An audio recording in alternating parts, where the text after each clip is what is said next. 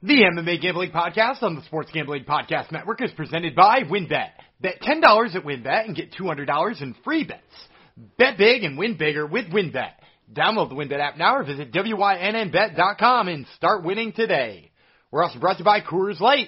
Get mountain cold refreshment delivered straight to your door via Drizly or Instacart by going to CoorsLight.com slash SGP. That's CoorsLight.com slash SGP. And finally, we're brought to you by PropSwap, America's marketplace to buy and sell sports bets. Use promo code SGP on your first deposit to receive up to $500 in bonus cash. Head on over to PropSwap.com or download the PropSwap app today. And speaking of downloading apps, make sure to download the SGPN app. We are giving away $500 in our NFL Draft Props contest. Just go to sportsgamblingpodcast.com slash draft or click the contest tab in the SGPN app.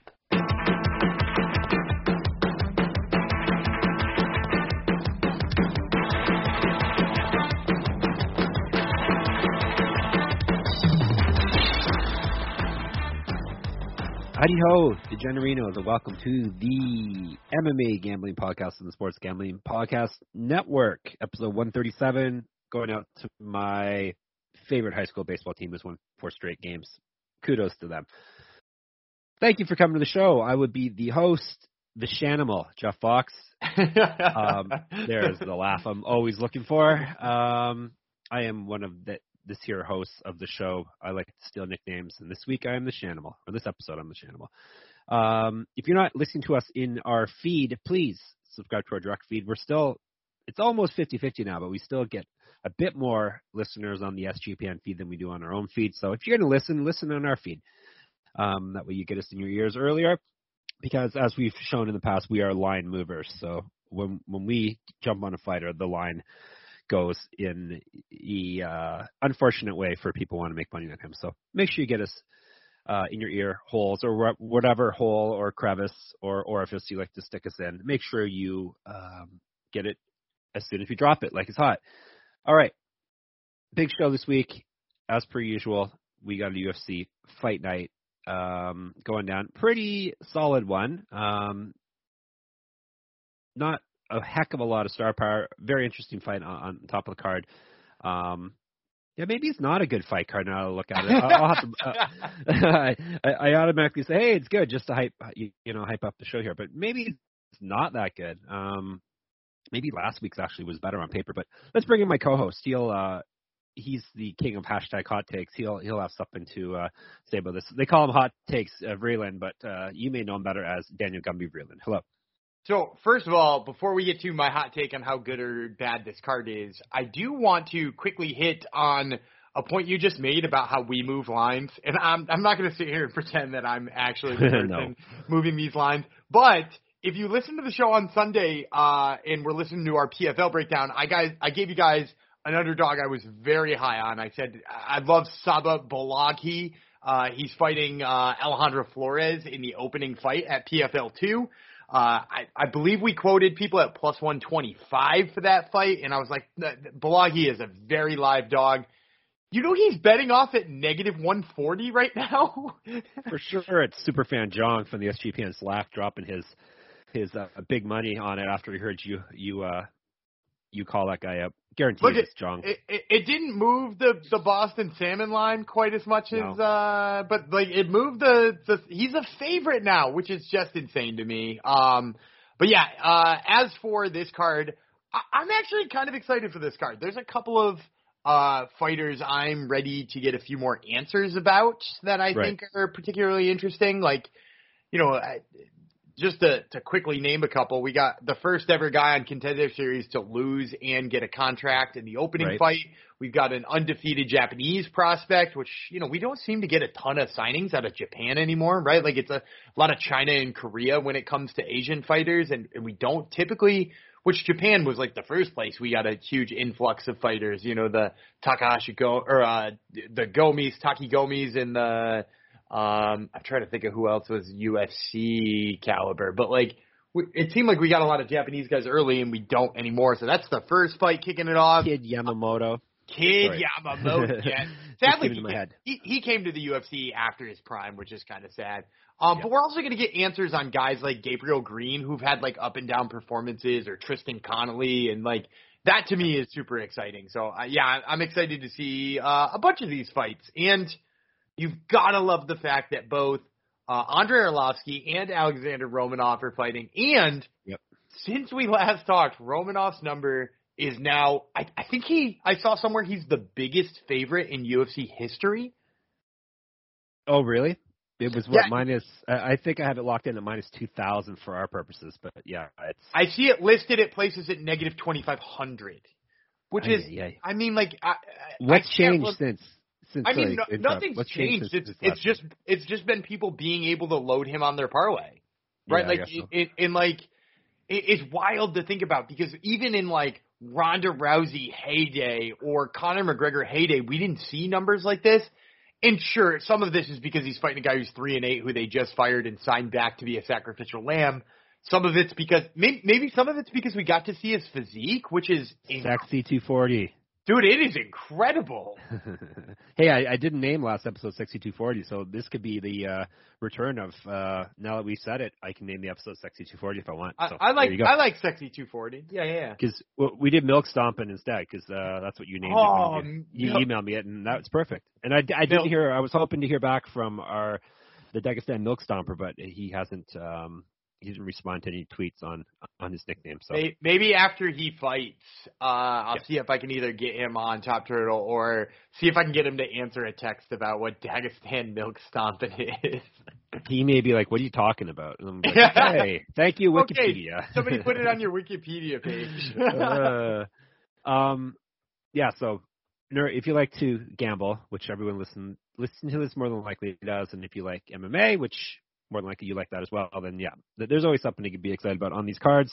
Um, maybe this may not be for the casual, as as we like to call them, um, which is once again uh, unfortunate because it's on the big ESPN, um, but the UFC doesn't really seem to load up the big uh, the main ESPN channel cards anymore. They just kind of seem to give you what what they got, and that's it. But well, we're gonna enjoy it nonetheless.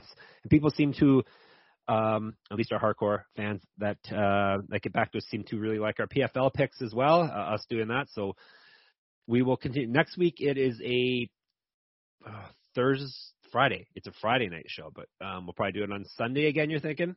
yeah, Pick some PFL. Okay. cool. and, and PFL PFL three is um it's an interesting card. We will probably break down uh just one women's featherweight fight, uh and then uh the rest of the other division that's being highlighted, which if I'm not mistaken, is it lightweight next week? I think it's lightweight next week. Yeah, it's uh, it's uh, packed with uh, with stars. Um, next week's oh, PFL stars. Um, next week's show. There's also a Bellator going down. I don't know if you if you want to make picks for that. It's the Paris debut, I believe. Uh, I don't. I, I Kongo. can. I can't tell you how much I don't want to talk about Ryan See- Bader versus Cheick Kongo being Never- the or- first, the first major promotion in in France. We've got all of these people with great French ties. We've got you know Ciryl Gane. We've got Francis Ngannou. Like we got Manon Fiorot. If you want to go back a little bit while, somebody who. Uh, retired far too early, and we didn't get to see him in his prime. As Tom Duquesnoy could have been, and we're gonna get fucking Cheick Kongo headlining this card against Ryan nickname for Cheick And- Kongo. Yes. Yeah, yeah, he can he can use that one for free if he wants. um, but like, yeah, it's. I mean, like, I don't want to talk about that even remotely. It's even, uh, but it's Paul Daley's retirement in quotations fight. Also that that uh, night, is it not? I think. I believe it is, and he's already had an opponent change, if I'm Yep. not mistaken. He was worse. Yeah. he was originally supposed to fight somebody he would probably have had at least a fun fight with, and now Yeah. he's fighting uh whatever person could get a visa to fight in France. Um yeah, it doesn't look like even Tapology's updated yet, but I'm pretty sure he's got a replacement fight. a French can, a French can of soup is who he's fighting. So, anyhow, um, we're apparently we're not going to talk about that because Dan is uh, anti-Bellator right now. So you're anti-fun. Um, you should be pro Bellator after after hitting your plus winner last week and your uh, and that long that that um, big swing you took on Cyborg and it actually came through for you. So, but hey. Nonetheless, let's uh we're not we're not talking about those second rate promotions as Dan uh, calls Bellator. We're talking about UFC and ESPN Font versus Vera this week. But first, what are we going to talk about? Of course, we're going to talk about our friends at WynnBET. Make sure to get down on the wins. Bet ten dollars, win two hundred dollar promotion. where $10 bet qualifies you for up to $200 in free bets. Plus, the WynnBet Casino is offering 100% deposit bonus up to $1,000. And of course, don't forget to get involved in their same game parlays with the Win's own Build Your Own Bet feature. All users can receive a $20, I almost gave away $200. Yikes, $20 free bet when they win, lose, or push a three plus leg build your own bet parlay between Thursday and Saturday. Players can take advantage of the offer on the NBA playoffs. Go Suns to go. Um, there's so much to choose from, and all you have to do is download the WynnBET app or visit wynnbet.com to get started today. Offer subject to change. Terms and conditions at wynnbet.com. Must be 21 or older and present in the state where play through WynnBet is available. If you or someone you know has a gambling problem, call 1-800-522-4700. Speaking of giving away money, we got a draft contest over at uh, Sports Gambling Podcast. We're giving away $500 out of Gumby's pocket in our NFL Draft Props contest. Just go to sportsgamblingpodcast.com slash draft or click the contest tab in the SGPN app. Winner take all because football never dies. Also, Coors Light, y'all, it's a hectic time of year between weddings, graduation, spring sports, and more. We're busier than ever right now, and sometimes we forget to take a second for ourselves. So this season, take a second to enjoy a nice cold Coors Light because you deserve a beer that's made to chill. When I need to take a second for myself, I reach for the beer that's made to chill, which would of course be Coors Light. Um, get Coors delivered straight to your door with Drizly or Instacart by going to CoorsLight.com slash SGP. That's CoorsLight.com slash SGP. Because non-cold refreshment made to chill, Coors Light is cold lagered, cold filtered, and cold packaged. It's literally made to chill. It's as crisp and refreshing as the Colorado Rockies, not the baseball team. Perfect for a moment to unwind. And remember to always celebrate our winning picks responsibly. Coors Brewing Company, Golden, Colorado. All righty. The Colorado Rockies are actually doing good this year, I think, aren't they? I believe so. It, it's in that like weird part of the year where you have to ask yourself, yep. are like, are these teams actually good? Um, yep. Because last I checked, Oakland has a winning record too, and I'm pretty sure they spent negative seven million dollars this offseason, uh, which is uh, a pretty wild approach. And I saw that their like minor league soccer team is drawing more fans than their baseball team on some nights, uh, uh, which is just crazy and they're uh, have a cat infestation. Do you hear about that? I heard it. I, I, heard it's. I heard it's very aggressive. The the estimates are there's as many as 50 feral cats in that stadium. Yep, that More is fans. That is a lot of feral cats. I don't know. I don't know what a usual feral cat colony is like because I do not live in such places. But uh, that sounds like too many.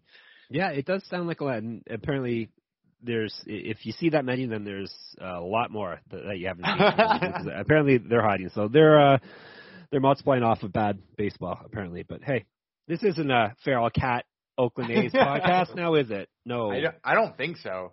If the A's execs or owners, I guess it would be um, both of them, listen to this podcast, then they would have a lot more money to spend on their players because we're winners. Win, win, win. Well, one of us is. I won't say which one. But anyhow, let's let's get into the, the one that sounds smart is not the winner. Let, us put it that way. All right, UFC and ESPN, Font versus Vera. UFC and ESPN 35. UFC Vegas, what are we up to? 53? 53. There you go.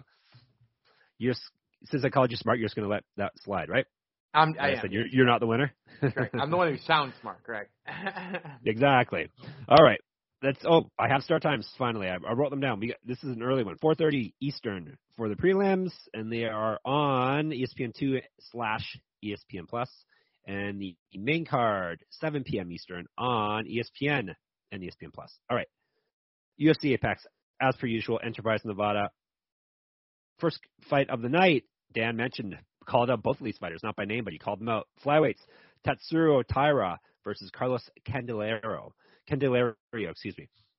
Candelario is the one, as Dan said, that lost a uh, Dana White Contender Series fight, but still got into the house because it was uh, hellacious.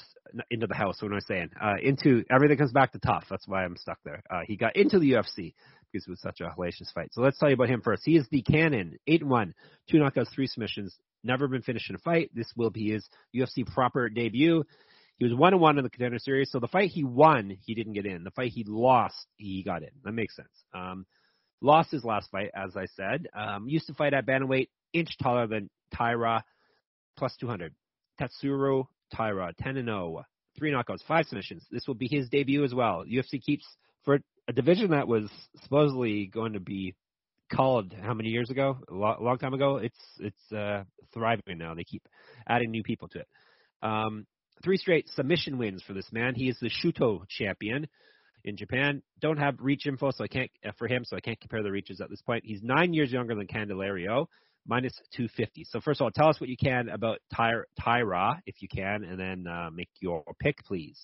So it's pretty easy to find uh, footage out there on Taira because uh, both Shooto and Vale Tudo Japan both uh, they they have a lot of their stuff up on YouTube.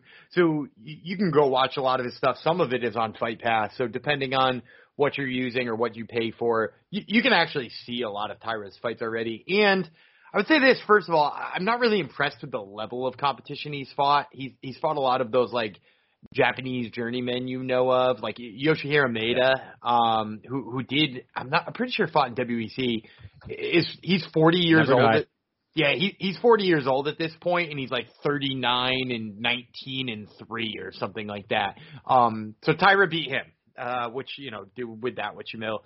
Um, but most of what I've seen in the footage I've watched of him is he, he's got back to back to back submissions, and it's pretty much entirely he tagged people on the feet and then just instantly jumped on their back or instantly jumped for a finish, um, and, and, and made the best of it. Like his grappling is sound enough that it allows him to make the best of it. So I, I saw that.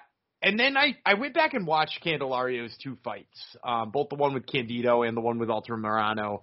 And he gives up a lot of takedowns, which certainly is alarming, right? Because he's facing a guy with submissions. But while we usually say like, oh, he's facing a guy with submissions and he gets taken down, I don't actually think Taira shoots takedowns all that often. Like I'm pretty sure he's just like an opportunist looking for a finish. He's much happier with his hands and throwing hands and I don't actually think he has the better hands than Candelario. I think Candelario can definitely hang with him on the feet. And I'll also say this, I think Candelario scrambles better than anybody Taira has fought. Um, I think, you know, you, you look at that fight with Altamirano, and if you're just looking at the stats, you're like, ah, he gave up four takedowns. But even in giving up four takedowns, he had over two and a half times the control time that Altamirano did with sweeps and takedowns of his own and like, you know, reversals and stuff like that. Like he just wound up on top a lot. And so, you know, like I think Taira is just going to kind of wait and try to tag him. And in, in flyweight, that doesn't happen that often. It's worked for him because he's, you know, kind of fighting lesser guys in Japan. So, with all that being said, you know, Candelario coming off the loss, although it was a split decision loss, has a lot of people doubting him, has the number through the roof. I'm actually going to go dog right off the bat here. I like Carlos Candelario. I think he wins it on the feet here, and he scrambles enough to win rounds. Boy, so you're smarter than the bookies, uh, the line makers now, are you? Um, I mean, I, I will say this: it, this is less of the bookmakers' fault, and, and you can blame the bookmakers to a to a little bit of an extent because you always can. When, but like the number has jumped up on him, which means people are betting the Yeah. Taira side, um, depending on what book you're looking at. But like, I, I think. I think it's a little bit of mislined to begin with, but a lot of it like the the money coming in in different places. Okay. Um, I'm still going chalk on this, even though I haven't seen uh, Tyra Banks fight before. I'm still going to go um, chalk. I'm taking Taira. Are you s- are you giggling at something? Yeah, that the Tyra Banks thing was pretty funny. Yeah, I don't I don't I give forgot. you I forgot. I don't give you props for real. I don't gi- give you props for real funny things very often, but that that was real funny. Sometimes I get down to to crack. Um, no, I'll I'll go. Uh, I'll assume the the the bookmakers. What was the what was the opening line? Do you have it off the top of your head? Uh, I'm seeing you uh, so it, it it depends on which one you're looking at, but I, I'm seeing uh where I had it originally written down. I saw Candelario was originally plus 165. He's bet up to plus 200, plus 190 now.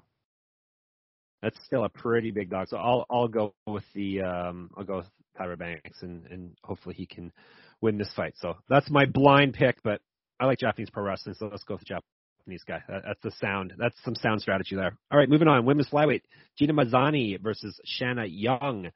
The artist formerly known as the Shanimal, but I took that nickname versus Danger Mazany. All right, Shanna Young first. Seven and four, one knockout, three submissions, She's been knocked out once, submitted once in her career. 0-2 in the UFC.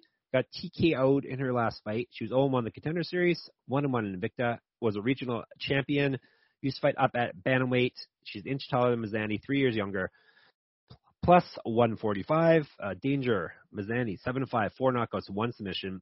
She's been knocked out three times, submitted once two and five in the UFC over two stints. Yeah, she they keep rolling her out. Um, she's got win loss win loss over her last four fights. Her last fight was a TKO loss. She's only won the Ultimate Fighter. Used to fight at bantamweight. Used to fight at lightweight as well. Uh, she's missed weight in the past. She was a regional champ as well. 2008 debut. Three inches of reach on Young, and her fiance is Timmy Elliott. Yes, Timmy Elliott, and minus 175 coming back in her. Um, Mazany is my pick going to uh, this is uh, matches up grappling versus not very good grappler. She will ride, hopefully, ride her grappling to a fairly easy victory here over Shanna Young. Yeah, I, and I I will will pause you a little bit on the Shanna Young, not a terribly good grappler. I, I think she got outworked by Stephanie Egger up at, at bantamweight and looked probably a little bit worse than she actually okay. is. Um, but I'll also say this: I think Gina Mazany, you know, you, you question why they keep her around with a record like that. She is one in one since coming down to flyweight, and she was beating up Priscilla Cachoeira in that first round. She dominated the first one, won it on every judge's scorecards. She loses the second round by getting TKO'd in a stoppage. Uh, you know, it, it was a standing TKO, so do with that what you will. Um, so like I, I think she is in the right spot at flyweight. I think even coming down a weight class, Shanna Young isn't going to be stronger or a better wrestler than her. So for all the reasons you picked Gina Mazany, I am going to pick her as well. But I will give the caveat that I think Shanna Young's a little bit better of a grappler than people give her credit for. All right, fair enough, fair enough. Um, all right. Uh, warning before we do the next fight. Uh, Mike Breeden was on the Top Turtle MMA podcast last week, so he's got a bunch of that Top Turtle stink on him. He's going up against Nathan Levy. Has was he on your show? I don't think he was. I've never had nah Natan Levy. Nah. Natan, excuse me. Yes, Natan. I think it's Nathan. Yeah, no, it is. You're right. Um, all right, lightweights. These guys will be fighting at Natan Levy versus Mike Breeden. Um, all right, Money Breeden is the nickname. He's ten and four with eight knockouts. He's been knocked out himself twice. He's 0-1 via lost via knockout uh, in the UFC. 0-1 the Contender Series. 1-0 in Bellator. He's an inch taller than Levy. Based on their UFC experience, he's over, he's about 1.6 times more active, landing strikes, plus 165. Nathan Levy, 6 1 with three submissions, 0 1 the UFC, 1 0 in Contender Series. Inch reach, two years younger than Breeden. Striking and grappling stats in his favor based on their small sample size here. A couple fights, minus 200. Over to you. I'm going to go with Levy here, but I don't know how much I love this pick. Um, like, yeah. man, I, I, I, especially at negative 200, I, I've gone back and forth on this one like three or four times. But the bottom line for me and my biggest problem with Breeden is that, like, first of all, Breeden's not going to grapple Levy, which is, you know, like, Levy's a, a karate guy. Like, you, you should grapple him. And I, I think that's going to be bad for Breeden. And second of all, like I just think Breeden throwing all of this like wild spinning, flying knee crap is he's just gonna get picked apart by like a more technical striker in Levy. Um, and, and sure, there's a chance Breeden hits something wild and flying and crazy, but like at the end of the day, I, I think I'm just going to take the more technical guy here, even though negative 200 seems like kind of a steep line. I, I definitely won't be using that in a parlay or as a recommended play. I second all of those um, sentiments. Um, sentiment, sentiments, not sediment. Sentiments is something totally different than a sentiment. Um, yeah, I I'm not sold on Nathan Levy yet um, as being quote unquote UFC caliber, but who's to say Mike Breeden is either? Um, he hasn't really shown that either. So um, plus he's got that UFC, he's got that um, top turtle snake on him. Um, mm-hmm. Levy is a pick, but as Dan said, um, even if the lines were closer, I don't think I would I would I'd stay away from this one because this is kind of a toss up. I do have a few that I still have question marks beside my picks, but this wasn't one of them. But this one was still one of those um, ones that were kind of up in the air for me. Did you have many of those? I forgot to ask. Many of those this week? Um, I think there was one I circled as being like I don't even know who these two people are anymore. Um, just like oh, are, oh, are they? You were going to say period after that. No, no. I, I, don't I know mean, who these people are. any, anymore. Like I, thought I had a really great read on two guys, and I have terrible reads on them. So, um, you know, like I, I second guessed that one, which will be coming up in a couple of fights, and I second guessed uh picking Natan Levy. I went back and forth on it, and then was just like, ah, just take the technical kickboxer over the wild man. Um, so yeah, there, there's a couple, but not many. You've gotten decidedly anti-wild. I don't. Maybe not gotten. Maybe you always were. You're uh, decidedly anti-wild man at this point. You're always like badmouthing the Jordan Wrights of the world that do spinny stuff. It's because like uh, apart from like a, a a couple of really small anecdotal samples that you can find, like the guy who's throwing the wild thing is usually tired pretty quickly. Like it, it's jo- the Johnny Walker effect, Yeah. right? Like we saw Johnny Walker be wildly successful with that crap a few times, and then immediately start fucking up and getting beat all the time. Um, and yeah, he like doesn't quite prescribe to that same fighting style anymore, but like it's almost because it, it failed so many times he had to try something different. You're the Jim Cornette of MMA, uh, crapping all over the flippy, spinny stuff. So, all right. Do you know who Jim Cornette is, Dan? Yeah, was he the guy with the tennis racket and the Yeah, the, wow. the, The the, knows. Yeah. Yes, respect. He he doesn't like this the all the flippy, spinny, choreographed stuff. So just like you in MMA, not choreographed though. All right. Um, let me tell you about Athletic Greens before we move on. We're brought to you by Athletic Greens and their AG1 supplement. So, what is this stuff? With one delicious scoop of AG1, you're absorbing 75 high quality vitamins, minerals, whole food source superfoods, probiotics, adaptogens, which was um, discussed in our SGPN Slack the other day. Some food scientists told us what adaptogens is, and I can't really remember now. So I go think look it- it I up think- there. I think it basically does help you adapt, like you said, kind of. Um, I nailed help you- it. to help you start your day right. This special blend of ingredients support your gut health, your nervous system, your immune system, your energy, recovery, focus, aging, all of those things. It costs you less than $3 a day. You're investing in your health, and it's cheaper than your cold brew habit. How do they know about our cold brew habit, Dan? That's what I want. Uh, I only I only drink hot black coffee. I don't There I you don't go. drink I don't drink anything else. Maybe we need to start using IP Vanish if they know about our, our, uh cold brew habit, because apparently they're getting our info. Uh, AG1 supports better sleep quality and recovery, and Athletic Greens have over 7,000 five-star reviews. To make it easy, Athletic Greens is going to give you a free one-year supply of immune-supporting vitamin D and five free travel packs with your first purchase. All you have to do is visit athleticgreens.com slash SGP. Again, that is athleticgreens.com S slash SGP to take ownership over your health and pick up the ultimate daily nutritional insurance. All right, speaking of IP Vanish, if you don't want the good people at Athletic Greens to find out about your brew habit, make sure you're using IP Vanish. Did you know that browsing online using incognito mode doesn't actually protect your privacy? That's right. Without added security, you might as well give away all your private data to hackers, advertisers, your ISP, and other prying eyes. That's why I use IP Vanish VPN to make it easy to stay truly private and secure on the internet. IP Vanish helps you safely browse the internet by encrypting 100% of your data. This means that your private details, passwords, communications, browsing history, and cold brew habits will be completely shielded from falling into the wrong hands. Even your physical location will be hidden. IP Vanish makes you virtually invisible online. That's what some of those feral cats in Oakland need. Uh, it's that simple. You can use IP Vanish on unlimited devices without sacrificing on speed. Your computers, tablets, phones, even devices like your Fire Stick.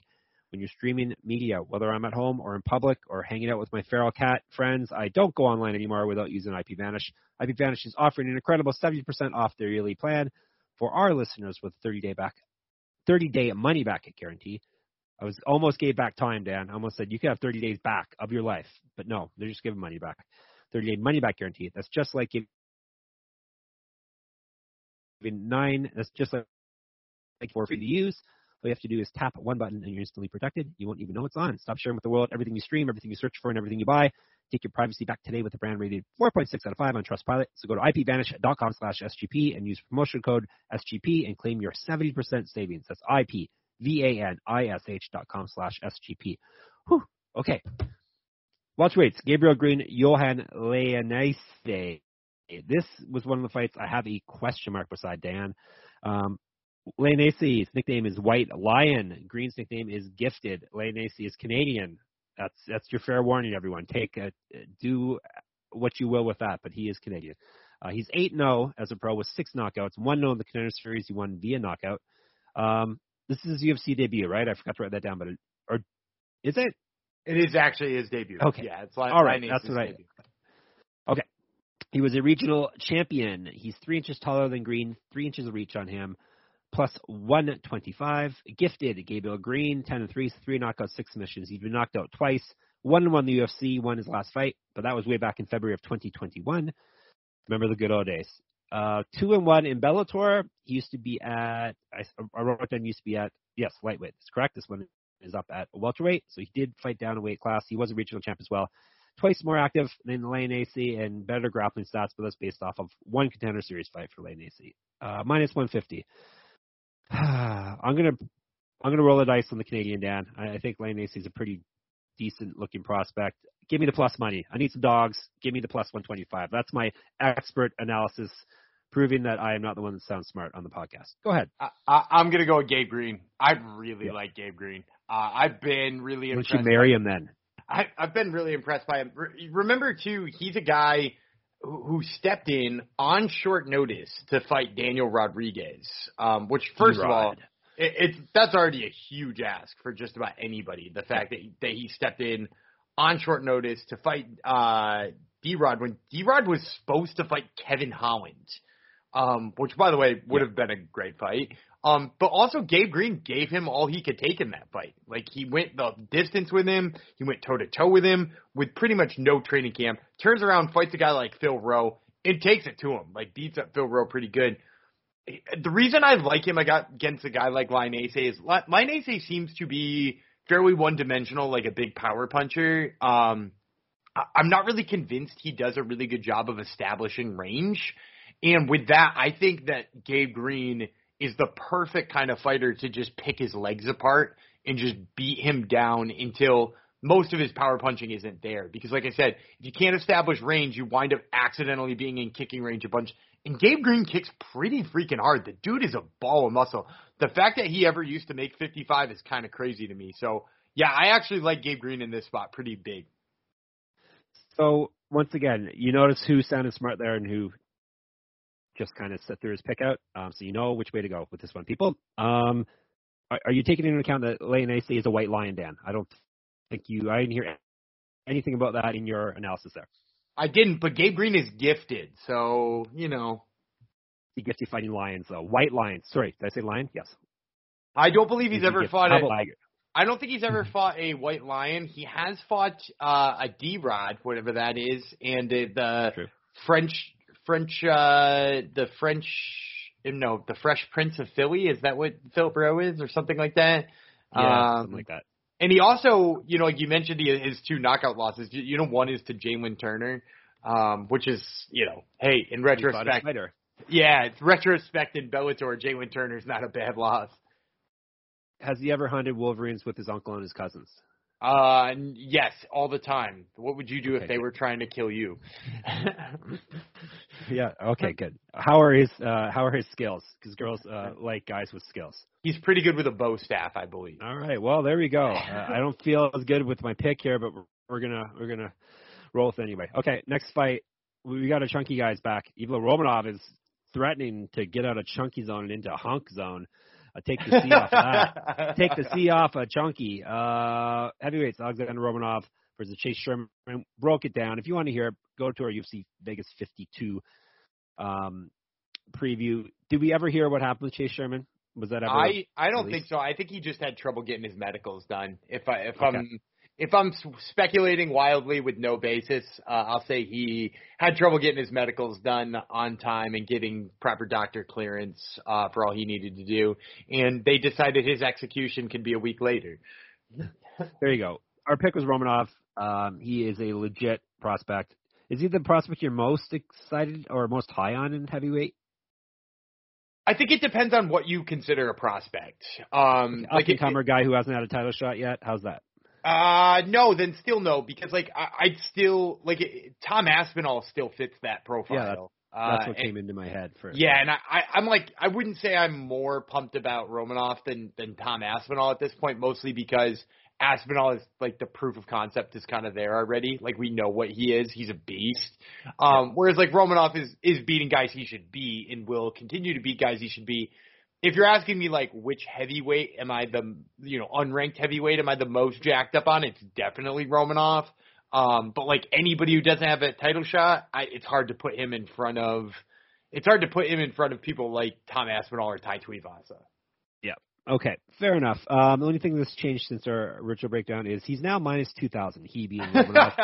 Sherman is plus twelve fifty. I guarantee once they saw the sexy two forty body, they decided, hey, we gotta we gotta change that line. Um, and Sherman weighed in eight pounds heavier than Romanoff, uh, which you wouldn't think anyone would be weighing in heavier than Romanoff based on the past, but uh, now that's the case. So uh, our picks are still Romanoff. Probably gets it done quickly, but I don't. Well, we'll have to wait till our recommended plays to see if any of us are go out on that limb and say he's going to win via finish. Um, all right, we go from the big guys to the littlest guys. Flyweights Daniel Lacerda, but you can call him Daniel da Silva versus Francisco Figueiredo, the brother of. I was going to say former champ, but no. Wait a minute. Yeah, he is former champ. It's so confusing that they've Former been uh, and hot current potato. champ. For, former They- and current champ. Well, that's right. He's current champ now, right? They've been hot potatoing that belt so much. I'm, I'm getting confused. All right. Um, what do we got? Sniper Figueiredo versus Miojo de Silva. Do you know what that means? M I O J O. We definitely, definitely, definitely talked about it last time. Am I wrong in saying it's like pasta or something Yeah, like it's close. Uh, think more Asian. Rice? Well, Nope. That's very stereotypical of you. Ramen noodles, But- Dan. Uh, okay. But- That's that's pasta. I was right the first is. time. It's true. Yeah, it's true. All right. Let's tell you about Figueiredo first. This is one of the ones I have a question mark on, so we'll see if maybe Dan can sway me. Um, Sniper Figueiredo, 12-4 and 1 with one no contest, three knockouts, seven submissions.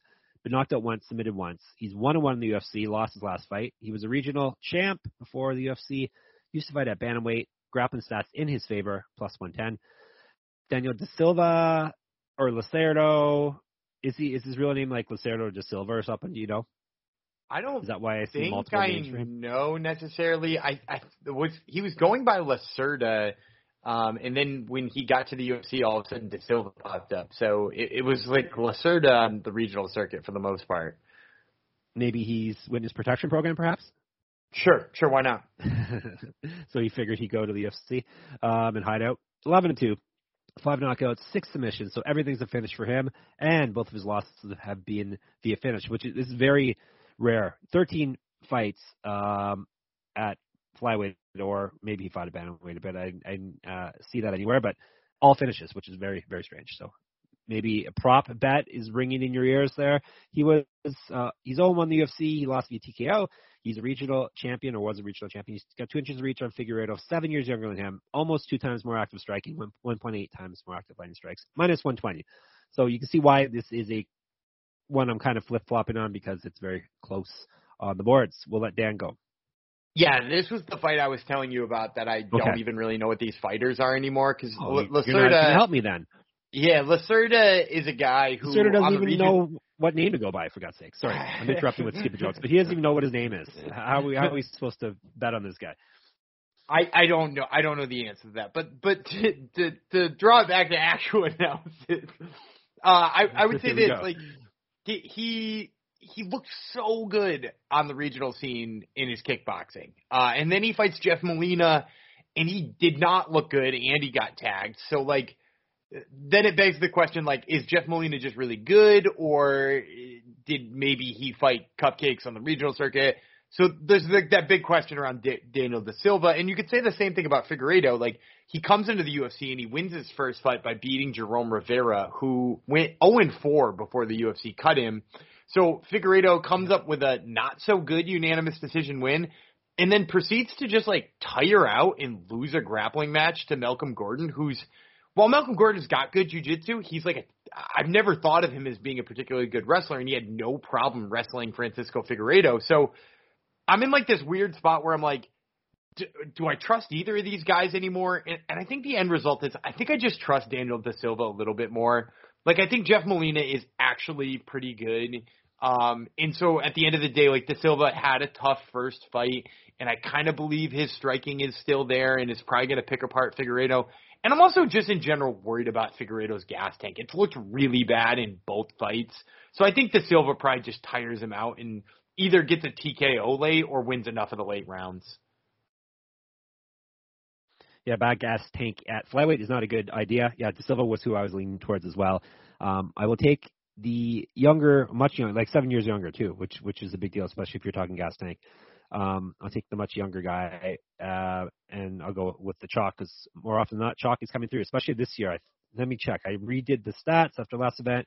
69% favorites are winning um, so far this year. Uh, 66% overall since I started doing these stats uh, a few a couple years ago, two three years ago.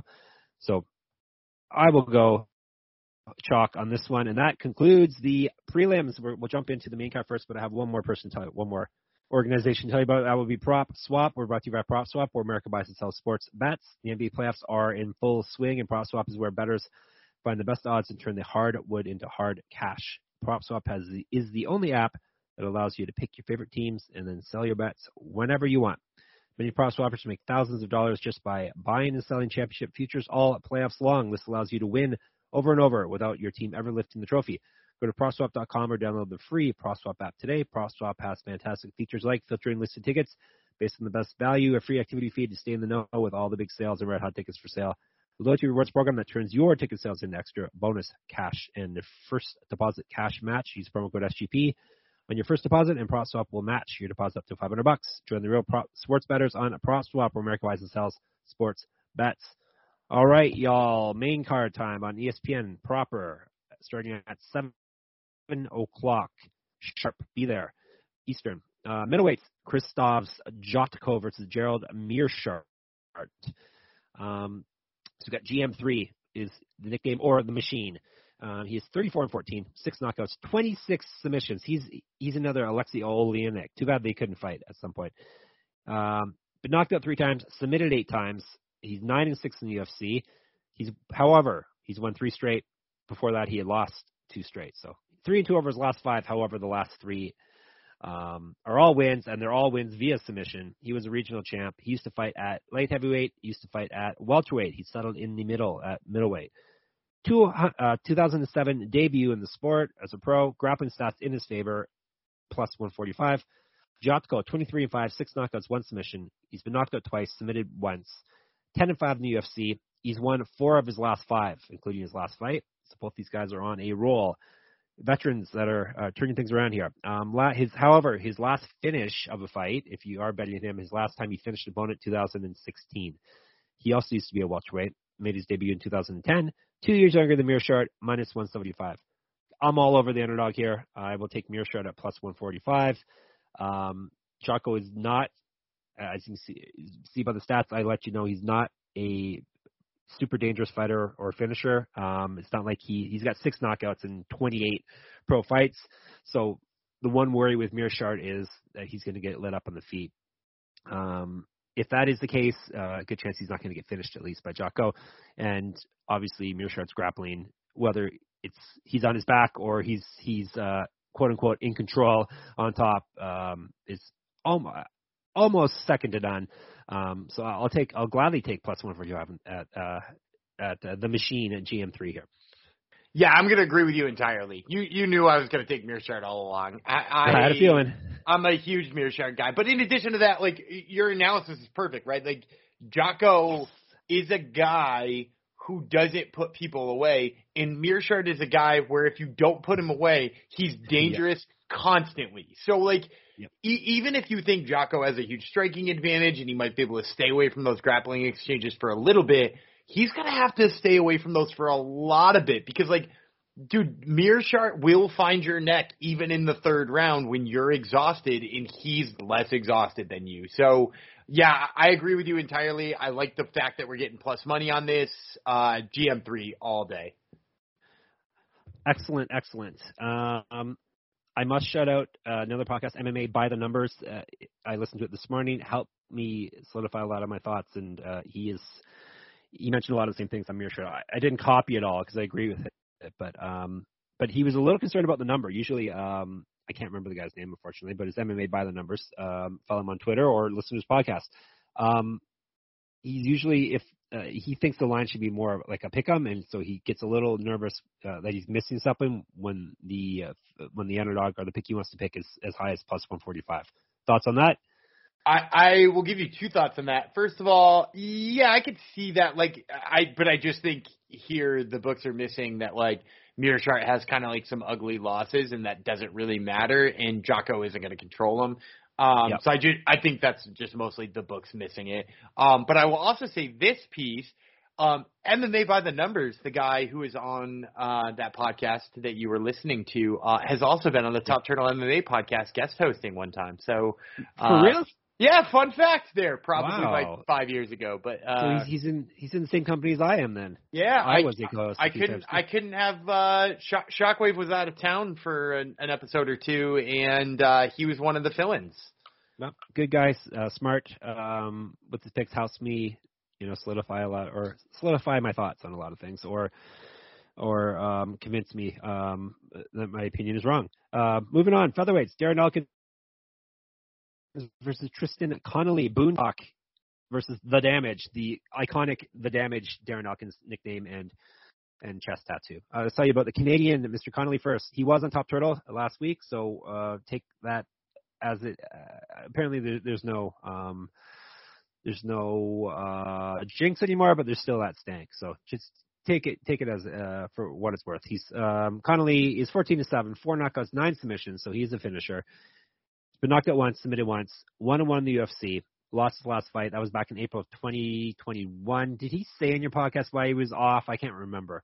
Yeah, he had uh, two tit- or two titanium fake discs Right. put in his neck. Yeah. um, which is Fun. dude, that's a fucking insane thing to happen. Yes. There you go. Top Turtle. Was he on Top Turtle before this happened to him, Dan? Uh, no, he was not. Only after. So this is okay. All right, fine. We'll we'll let you slide in this one. Uh, he's a year younger than Elkins, plus 140. Uh, you would think he'd be way younger than Elkins because Elkins seems like he's been around forever. Um, the damage, Darren Elkins didn't wear the damage too good in his last fight. Um, he's 26 and 10, nine knockouts, five submissions. Been knocked out four times, submitted once. 16 and nine in the UFC. He got TKO'd his last fight by Cub Swanson. Uh, before that, he had won two straight, so he's two and one over his last three, two and five over his last seven. Um, used to fight at lightweight. He was a regional champ. Made his debut in MMA, Pro MMA 2007. Three inches of reach on Connolly. More active striking, better grappling stats as well. Minus 176. Over to you. I'm actually gonna go dog back to back here. I'm gonna Ah. take Tristan Connolly. Um, mostly just because, like, uh, look, I, I first of all think he's a better striker than Darren Elkins, which, to be fair, it, really doesn't take much to be better than the current version of Darren Elkins on the feet. Like, he's got knockout power if he's, you know, like in there somewhere, but like, he's never been a striker, right? Like, his thing has always been grappling. But Connolly is like low key very good at stuffing takedowns. Um, like if you watch that last fight with him and Pat Sabatini, dude, he like made Pat Sabatini work. Pat Sabatini only got one takedown in that fight, and it wasn't for lack of trying. And you know, like Connolly even took him down. So you know, like I think Connolly's grappling, if it's good enough to to go toe to toe with Pat Sabatini, I think it's good enough to like stuff Darren Elkins and force him to strike. And, and look, I, I think Connolly wins that fight more often than not. So uh, to see him again posted right around 150 or 145, like man, th- those seem like really juicy odds for me. Yeah, this is one of the fights I was up in the air on, but I'm going to go chalk uh, with Elkins. Um, he's he's going to be more active striking. He I wouldn't say he's a better striker, but um, you don't need to be a better striker a lot of times to to win decisions as long as you look like you're being active, which he will be. And he's uh, he's basically very active everywhere uh, on the ground, um, striking everything like that. So, not convinced um, he's a better fighter than Connolly, but I think he's going to win this fight nonetheless. That, that is that is some really great Darren Elkins ass analysis right there. Is I don't think he's better than the person he's fighting. And watch beat him anyway. and, and watch me pick him. yep. Um, yeah, unless the his last fight was the Harbinger, Harbinger, Harbinger, Harbinger, Har- Harbinger. Harbinger, right? Hard G, uh, a harbinger for for things to come, and he's going to start finally start wearing the damage, uh, um, pun intended, and start getting knocked out uh, more frequently. So we'll see. Lightweights, another good matchup. Jared Gordon versus Grant Dawson. We got KGD for Grant Dawson versus Flash Gordon. Let's tell you about Gordon first. 18 and 4, six knockouts, two submissions. He's been knocked out four times, so all of his losses have come via knockout. Six and three in the UFC. However, he's won three straight fights and four or five. He has missed weight in the past. He used to fight down at uh, featherweight. This is at lightweight. He's got multiple regional championships on his Mantle. Sorry. There Mantle. you go. Where were you, for God's sakes? Uh, 2011 debut in pro MMA. Striking stats in his favor, and he's 1.7 times more active landing strikes. Plus 140. Uh, KGD Dawson is 17 1 1, seven knockouts, 11 submissions. Another submission. Wait a minute, those numbers don't add up. How can there be seven knockouts and 11 submissions if you only have 17 pro wins? All right, I'm gonna. The intern's gonna look it up right this second, Dan. Obviously, it's a clerical error on my secretary's behalf, who, who does up the notes for me. All right, he's got 17 wins, four knockouts, excuse me, 11 submissions. So someone's getting fired over that. Um, what else can I tell you about him? He's been knocked out once, so his one loss come, has come via knockout. Um, he's 5 0 1 in the UFC. His last fight was a draw. Uh, this, he's taking this on short notice, but I think it's right around the one month. I think it's like a one day less than a month. Uh, so just technically uh, short notice because I consider short notice a month or under a month. So he's right at the at the border there. Uh, he has missed weight as well in the past because he used to fight at flyweight. Uh, sorry, flyweight. That is quite the cut. Featherweight. Uh, one on the contender series. Inch taller than Gordon, four inches of reach, six years younger than him, minus 170. Give me Dawson. I think Dawson is um, is a legit, very good fighter, and he's much younger, and he's got lots of reach, which I always like, even though the stats don't really play that out. Um, I think he can uh, his grappling can beat Gordon here, so he's my pick. I'm actually going to go dog three in a row here. Wow. Uh, yeah. Oh. In, in like for for a couple of reasons. First of all, I think Jared Gordon's grappling is wildly underrated. Um, if you go back and you, you look you look at his fight with Joe Solecki, Joe Solecki, a guy who goes to ADCC trials all the time and does quite well. Gordon went toe to toe with him very well. Um, he also out grappled Chris Fishgold. And, and like, what's Grant Dawson like to do? Grant Dawson prefers to grapple. So already, I, I'm liking the fact that that Gordon can seemingly hang with him. I'll also say this: Grant Dawson is coming off of a very, very, very ugly draw where he dropped a 10-8 round to Ricky Glenn and winds up having to take a draw with a guy who was taking the fight on short notice and should have been way worse than him. Uh, and he just performed terribly. I- I'm a little bit worried at how Grant Dawson looks at lightweight because I, I don't know that this is going to wind up being the right move for him. And I don't know if you you've read up on what he did after that draw with with Ricky Glenn. His immediate reaction to that was, "I have to leave James Krause as my coach." That's not a, a good idea. Yeah, so That's why no, you're picking against him. he's no longer working with James Krause. He's at that crowded American top team. And don't get me wrong, like some people thrive in having more training partners and stuff, but like he had the same coach for 19 fights, went 17 1 and 1, had a weird draw where he kind of like got outworked and, and outmuscled late in the fight by a wily veteran and completely changed his whole game. Uh, I'm taking another wily veteran to give him a tough time.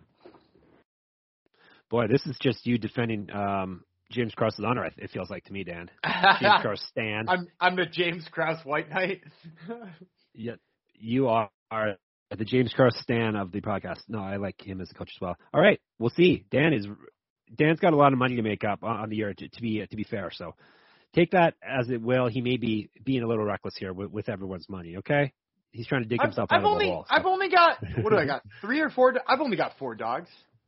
just happens to be all all in the row. That's all. They're Um, clustered. Featherweights. Let's see. Let's see him pick a dog here. Uh, featherweights. Andre Fili versus Joe Anderson and Burrito. Um, Tubero is Burrito, which does not translate to anything as far as I know. Does it? I thought it was going to be like um, Turbo or something, but it, it is not. I thought it was there's a fish. Isn't there a fish Oh, called okay, the, maybe. I think it's a fish. Someone has a fish nickname. I remember. someone has a Brazilian fish nickname. Oh no, Uh, it's the Feel- ta- it's it's the town that he lives in, uh, which also loosely translates to shark.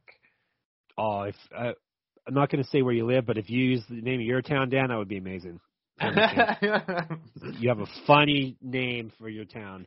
All right, Touchy Fili is Andre uh, Fili's nickname. Another one of the iconic nicknames in the in the game. All right, we'll we'll give you Burritos uh, info first. 12 3 and 1, five knockouts, five submissions. He's been knocked out once, submitted once. 0 1 in the UFC, 1 0 on the Contender Series. Used to fight at lightweight. He's moving up uh, um, to this for this. Actually, excuse me, he's moving down. He's cutting down to featherweight for this fight. He was a regional champ, five years younger than Fili, plus 210. Touchy Fili's 21 and 8 with one no contest, nine knockouts, three submissions. He's been knocked out twice, submitted twice, nine and seven in the UFC with one no contest, one and two with one no contest over his last. Let's add that up. Four fights. The last fight was a no contest, uh, eye poke, I believe. Um, he has missed weight in the past. Made his pro debut in 2009. Three inches taller than Brito, two inches of reach on him. More active striker, minus 260. Go ahead, pick a dog here again. Nah, I'm gonna take Andre Fili. I, I'll say this though: if you had gotten Joanderson Brito in this fight with Andre Fili right after his contender series bout, I'm all over it. I pick him ten times out of ten. And instead, we had watched that fight with Bill Algeo, where he basically did not understand how to fight Bill Algeo and lost in disgusting, annoying, irritating fashion. Uh, if you go in with that bad of a game plan, a guy like Andre Fili, who can who can turn your game plan on its head anyway, he's gonna just run through him. I, I like Andre Fili in this spot a lot. Is this a Bill Algeo hate podcast now, Dan? No, I love Bill Algeo. I love Senor Perfecto. Senor Uh, Perfecto is not but, perfect. But like, I thought for sure Joanderson Brito was just going to absolutely bull rush him and take him down and like control him there and beat him up. And instead he's like, let's have a boxing match, and then like hit a takedown with like 30 seconds left in one round, and then never went back to it, uh, like some sort of crazy person. So, uh, yeah, An- Andre Fili wins this fight just by fighting a smart fight. Touchy Fili is my pick as well. Um, heavyweights: Andre Arlovski versus Jake Collier. Dan's boyfriend is on the card. Andre Arlovski, the pitbull versus the prototype Jake Collier. What if Jake Collier was your boyfriend instead? That that would be totally strange. Um, Thirteen to six for Collier. Five knockouts, four submissions. He's been knocked out three times, submitted once. Five and five in the UFC. Want want to hear a pattern, Dan? sure, God, give me one. Loss win, loss win, loss win, loss win, loss win. Every fight in the UFC, he swapped wins and losses. Um, so he's coming off a win, everyone. Um, take that. Um, you're gonna bet on him. Uh, that that's your warning there. Uh, like I said, he did win his last fight. It was via submission. He used to fight at light heavyweight. Used to fight at middleweight. Surprisingly, you wouldn't believe that now. Uh, he was the RFA champ. Made his pro debut in 2010. Based on last weigh-ins, he was 19 pounds heavier than Arlovski. He also has one inch reach on him uh, and nine years younger. You would think he'd be way younger because Arlovski seems uh, like he's mega old, but no. Uh, he's also one and a half times more active landing strikes, plus 120. All right, Pitbull, Arlovski, 33 and 20 with two no contests, 17 knockouts, three submissions. He's been knocked out 11 times, submitted twice. 22 and 14 with one no contest over two stints in the UFC. He was the heavyweight champion back in the in the bygone era of the UFC. He has won three straight fights and five of six. Last time he's finished an opponent is 2015. He's taking this on short notice. Uh, he was two and one World Series of Fighting. He was also fought in one. Did you realize he fought in one at, at one point, Dan? Andre Arlovski fought in one. Yes. A- you weren't aware then. The I biggest wasn't. promotion in the world. Uh, I'm going to look up who he Now, fought. Now on fought. now on He no Amazon, contest. now on Amazon Prime. Exactly. Promotion in the world is going to be on Amazon Prime now. Um, I Oh, was that when he soccer kicked Tim Sylvia? Maybe I'm going. I'm scrolling. He's got so many fights, Dan. It If it's not, time. if hang on, if it, if I'm Yes, not mistaken, that's that. when he soccer kicked Tim Sylvia. They said Yep. soccer kicks would be legal. However, the uh the ref would have to announce when it was an okay time Oh, to okay. soccer kick him, and he hadn't announced it yet. And Arlovski was like, "I thought soccer kicks were legal," so he just kicked Tim Sylvia in the head. Also, I think was 10, he just wanted 10 years ago. I I also think he just wanted to kick Tim Sylvia in the head. So uh, you know, like uh, one of those. Yep, you can't blame him. How how uh Yep, how, how taste how taste that? There you go. Yeah, how, how tasty my pee pee. All right. Um, 0 and 3 in Strikeforce. Made his debut, pro debut in 1999. Uh, he has striking stats in his favor, minus 145. I got to go Arlovski, despite him taking this on short notice. He's shown that he can avoid any power, not like Collier really throws with a lot of power. Um, I think he can outwork Collier and get himself a boring decision victory here. So minus 145, Arlovski's my pick. Yeah, and and to to your kind of your point, he can avoid the power, but like more importantly, like he he can't avoid the power of really exceptional talent, right? Like Yeah. the the Tom Aspinalls and the Yair Rozenstruiks and the you know the I mean like Tai Tuivasa beat him, but I guess he didn't even knock him out. Um, but like if you don't have that power, you have no method of victory here because he's faster than you, right? And, and especially in Jake Collier's point, Jake Collier's fast for like a big fat guy, but like at the end of the day, he's slower than he's slower than Arlovski, right? Like he's way slower than Arlovski. Arlovski's just gonna jab him to death, uh, and gonna win a three round decision here. Like it, it's it's pre- it's a pretty simple pick to me. Yep, it is. So that is the pick. Arlovski is the pick. Main event time. Yeah, Andre Arlovski is a co uh, head not headlining, but he's in the co-main event of a card in 2022. Just uh, thought I'd throw that out there. Um, main event: bantamweights Rob Font versus Marlon Vera. Chito Vera. Um, let's you about Chito first. He's 18 7 1, seven knockouts, eight submissions, never been finished in a fight. 12 and 6 in the UFC. He's won two straight fights, three of five. He won via key uh, knockout his last fight. He was 1 0 on the con- Ultimate Fighter um, before he got a, I think it's skin infection, I read, and he had to go off the show. I read because I was not watching Ultimate Fighter at that point, I don't think. Pro debut 2012, five years younger than Font. Grappling stats in his favor, plus 112. Rob Font, 19 to 5, eight knockouts, four submissions. He's been submitted once, so you may want to pick decision for this one now these guys get finished. Um, 9 to 4 in the UFC. He's won four of his last five. However, his last fight was a loss. He was the CES champion before this. Used to fight at lightweight. Used to fight at featherweight. 2011 pro debut for him. Inch reach over Vera. Striking and active striking stats in his favor. Minus 135. Over to you. I'm gonna go with Rob Font here. Um, look, I, I really do like Chito Vera, but uh, here's the thing. I, I think I think Font might be a little bit better of a technical boxer than than Marlon Vera, and like you said, neither are particularly prolific finishers. Um, I, I think Font is a little bit better technically boxing than him, and in addition to that, I also think should somebody get fed up with the striking and decide that this should be a grappling match, I actually think Rob Font's like sneaky good wrestling is enough to win him this fight. And like he he's a guy coming off of having gone five rounds with Cody Garbrandt and Jose Aldo in back to back fights. Like he's a guy who stuffed the wrestling of, of Ricky Simon. So like I I really do like Marlon Vera. I think he's got a lot of potential, but also like man, I, I, I just don't like Marlon Vera as much as I like Rob Font. I think Rob Font's got more ways to win in this fight. What part of the world is Rob Font from, Dan?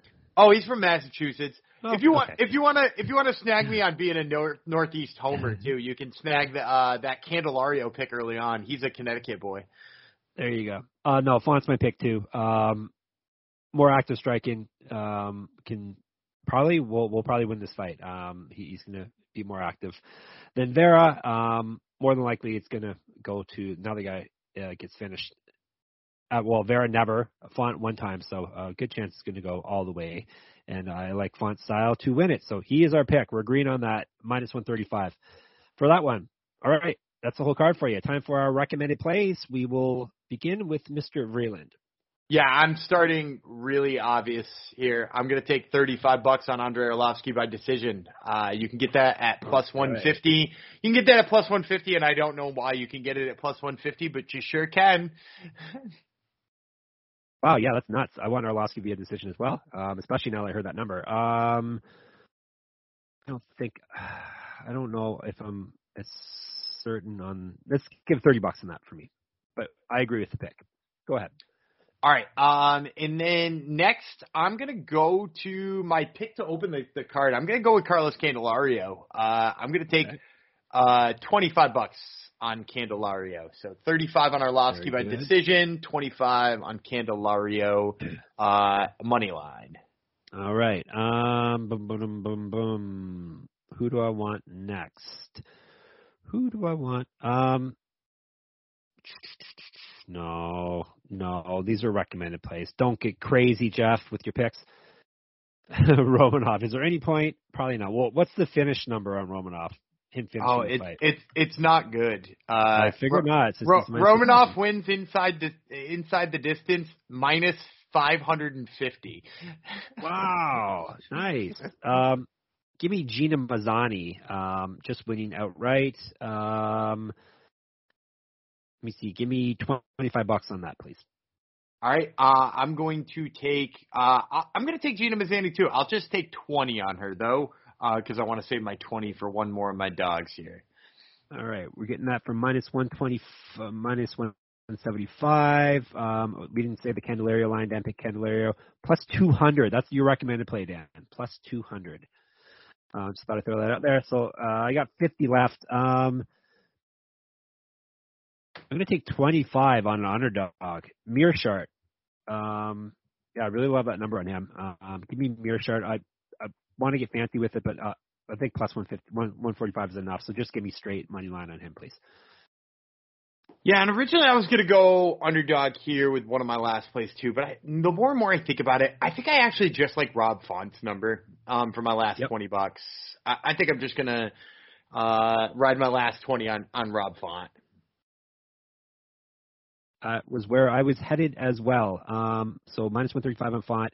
I will take him as well. How much do I have left? Uh, I got 20 bucks. Wow, look at that. Matched up perfectly. So I got 20 on font winning as well. Um, probably going the distance, but I'm not going to get fancy with it. If if y'all want to get fancy with your money, go ahead. Take him uh, via decision. All right. Recap. 30. Dan's got 35 on Arlovski decision plus 150. 25 on Candelario at uh, money line plus 200. 25 on Mazany money line minus 175. 20 bucks in Font money line minus 135. I have 30 as well on Arlovski, not as well. 30 on Arlovski. Decision plus 150. 25 on Mazany minus 175. 25 on Meerschaert plus 145. Both those are money lines, and then 20 on Font money line minus 135. Brilliant, and it all adds up to 100 for both of us. So that, that's the goal every week. All right. Um, are you going to give us a winning, crazy super fan Jong prop this week or what, Dan? I'm feeling really good about this one. It's 10 to 1, pretty much Oh, okay. exactly. Uh, and I'm back in my, my two pick realm here. So here's how you're going to make Yep. 10 to 1 with just two fights. Uh, first one, Andre Arlovski decision. Uh, I, I'm a firm believer that this should build a lot of parlays with this one. Uh, and we're going to pair it with Gerald Meerschaert wins by submission. Uh, could he win a Oh, right. decision? Heck yeah, he could win a decision. But Gerald Meerschaert wins by submission. You can find it places at like plus 325, plus 350. So if you pair those two together, you're already at the 10 to 1 odds. Uh, so Arlovski inside the distance feels like a layup. You're looking at a Gerald Meerschaert at 10 to 1 for a sub. Uh, seems like a no-brainer. It definitely does. This is the no-brainer podcast for all of you. So, um, yeah, ten to one for that. Both are very, I would say, ex, oh, not maybe, yeah, expected outcomes. I would say most, um, most expected outcomes. Um, but still, obviously, if if you're going with with uh, a prop bet, it, it is a risk, of course. But I like both those picks. Um, very good, Dan. 10, 10 to one. That's what we all like. So, anything else you needed to get off your chest before we we call it a night here? No, I, th- I think you got all the big stuff. All right, the Shanimal will uh, will tell you everything you need to do, people. Uh, Twitter, Jeff Fox writer. Uh, he is Gumby Vreeland. Our website we write for and I edit for, and our podcast goes out on is sportsgamblingpodcast.com. Head over there for everything, every sport um, that, you're, that you're looking for. We have uh, a degen writing about it for you people. And uh, if you want more um, of my MMA writing, moneymma.substack.com. Uh, we got the Pick'em contest running again for this weekend. You win $50 gift card to anywhere you want, courtesy of the bosses at SGPN. So we got some cross promotion there. Um, so head o- head over there. Um, all you need is a free subscription to enter the Pick'em contest if if you are so inclined. Um, and then listen to Dan's podcast. We've got Prelim Primer. Yes, Prelim Primer, where he tells you about his prelim picks with a educated guest. And who is on the flagship Top Turtle MMA podcast this week? So this week we actually did a PFL uh, themed episode. So we talked to. Oh, so you're gonna jinx that now? So we talked to Chris Wade uh, prior to his Lance Palmer fight, uh, which will be happening. I mean, by the time you guys hear this, like uh, pretty much like 12 hours from now. Um, and then uh, we also talked to Boston Salmon, who is fighting uh, another UFC vet in Sheymon Moraes. So uh, lots of former UFC talent on PFL this week, and we chatted with a little bit of them, or a couple of them. So he's getting that stank all over PFL now. No promotion is safe uh, from the top turtle stank. All right. Um, thank you for listening. I'm going to let the Danimal take it home for us. I'm David Guppy Vreeland. He is Ramen Noodles Jeff Fox, and we will catch you next week. So much better in English. I like it.